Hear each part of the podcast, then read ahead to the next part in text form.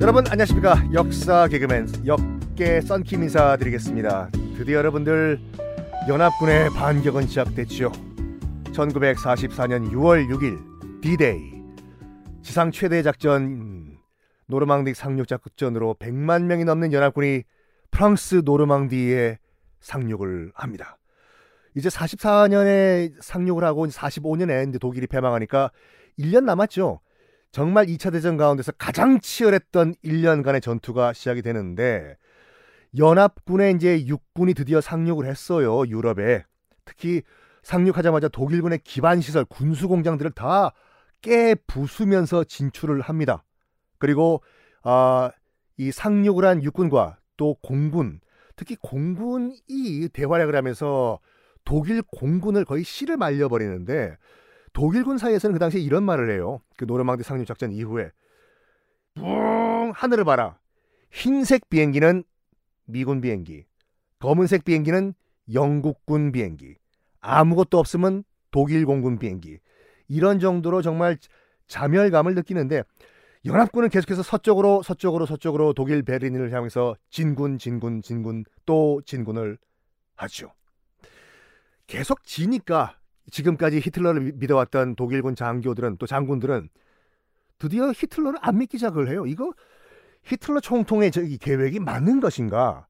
이 불쌍한 독일 국민들, 유럽 국민들이 죽어나가는데 우리라도 저 미친 히틀러를 없애야 되겠다라고 하면서 일련의 독일군 장교들이 히틀러 암살 계획을 세웁니다. 이것이 그 유명한 영화 톰 크루즈 형님이 나왔던 작전명 발키리라고 기억나시죠? 그게 실제 있었던 히틀러 암살 기도 사건을 배경으로 한 실화 영화인데 1944년 7월 17일 슈타펜베르크 대령을 중심으로 한 일련의 독일군 고위 장교들이 히틀러가 회의를 하는 한 시골 농가의 테이블 밑에 시한 폭탄을 설치하죠. 똑딱 똑딱 쾅 터지는 그런 시한 폭탄인데 정말 천운인지 하늘이 히틀러를 그 당시 뭐 보호해 줬는지 엄청난 큰 폭발에 그 민가는 다 날아가요. 그리고 현장에 있던 그 회의에 참석했던 다른 장교들은 다 즉사를 해버리고 그런 엄청난 폭발 과정 속에서도 히틀러는 살아남거든요. 하나도 안 다치고 이 히틀러 암살 계획 시도 이것 때문에만 처형을 당한 물론 그 슈타펜베르크 대령뿐만 아니라 슈타펜베르크 대령 슈타펜베르크예요. 슈타펜베르크 대령 역할은 탐 크루즈가 연기를 했었죠. 포함해가지고 총 200명이 처형을 당하는데 그 당시 독일 대법원의 판사께서 아, 그 히틀러 빠였거든요. 히틀러 광팬.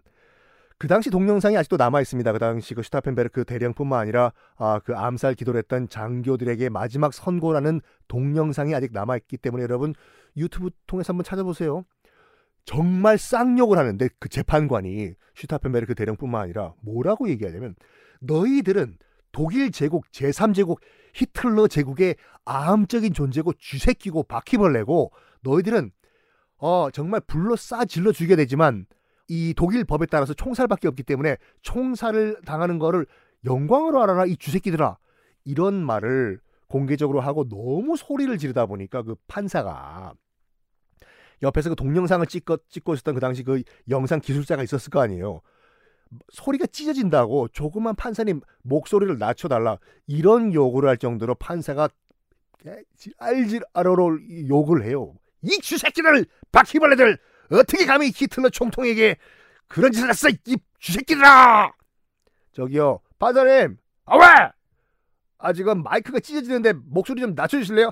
알았어 이런 식으로 녹음을 한 게 아직 남아 있습니다 어, 히틀러는 깜짝 놀랐겠지요 니들이 감히 날 죽이려고 해? 독일군 장교들이 근데 살아남았었습니다. 그러니까 약간 생각에 반전을 가해요. 역시 히틀러는 히틀러인 게 나는 말이야. 내 옆에 있는 애들은 다 죽었는데 난 안 죽었잖아. 나는 신이야. 어, 2차 대전을 독일의 승리로 이끌로라고 하는 것은 하늘의 계시야. 이딴 소리를 해요. 거기에 또 이제 또 박수를 쳐준 게 누구냐면 무솔리니 그 당시 이제 그 파시스트 이탈리아의 지도자였던 무솔리니가 히틀러가 아, 이 암살될 뻔했다는 소리를 듣고 기차를 타고 와요. 그 로마에서 베를린까지 삐삐 칙칙칙 폭폭 칙칙 폭폭 와가지고 히틀러의 손을 꼭 잡으면서 히틀러 총통 정말 당신은 하늘에서, 하늘에서 내려준 신이에요. 죽을 수가 없어. 맘마미야. 우리 유럽을 점령하려고 하는 것은 이탈리아와 독일의 운명인 것을 이라고 히틀러에게 힘을 주고 다시 기차 타고 로마로 돌아갑니다. 나는 갑니다. 아, 그래도 겁이 났겠죠, 히틀러가. 이제 믿을 놈들은 없다.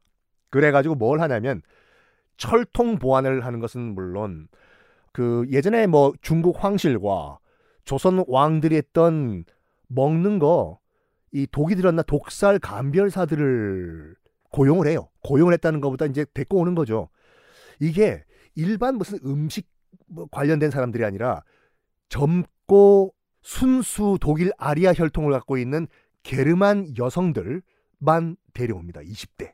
10명을 데려와가지고 비밀리에 하루 세끼 히틀러가 먹는 아침, 점심, 저녁을 다 이 독살 테스트를 해봐요. 네가 먼저 먹어봐 너희들이. 근데 이거 이상하지 않습니까? 그 이왕이면 뭐 그 당시 독일 애들이 사람 취급도 안 했던 유태인들 데리고 와가지고 너희들이 한번 먹어봐. 어? 어이구 죽네. 야 이거 만든 놈 끌고 와. 이러면 될 건데 같은 독일 게르만 젊은 여성들을 데려온 이유가 뭐냐면 그 당시 히틀러의 논리가 이거예요. 유태인들은 인간이 아니기 때문에 우리 독일 게르만 민족 아리아인들과는 입맛이 다를 수가 있다. 이 논리로 똑같은 게르만 민족을 데려와라. 20대 여성으로 건강한. 이게 지금 얼마 전까지는 야사이다. 뭐 꾸몄는 얘기다. 히틀러가 그런 것까지 했겠냐. 라는 얘기가 있었는데 이게 사실로 밝혀진 이유가 뭐냐면은 어, 그 당시 10명이 있었다고 말씀드렸지 않습니까? 20대 여성. 일단 9명은 다 죽어요. 소련군이 베를린을 점령하자마자 아, 이 히틀러의 개라는 소리를 해버리고 9명은 다 총살을 해버려요. 근데 한 명이 그 당시에 나치 장교와 눈이 맞아가지고 사랑하는 여인을 죽일 수가 없지 않습니까? 그래서 몰래 빼줘요. 한 명만. 그 사람 이름이 이제 마르고트 빌케라는 여인이었는데 이 여인이 나중에 나중에 그러니까 지금으로부터 한 10년 15년 전에 어 그 자신의 경험을 바탕으로 해가지고 책을 출간하거든요.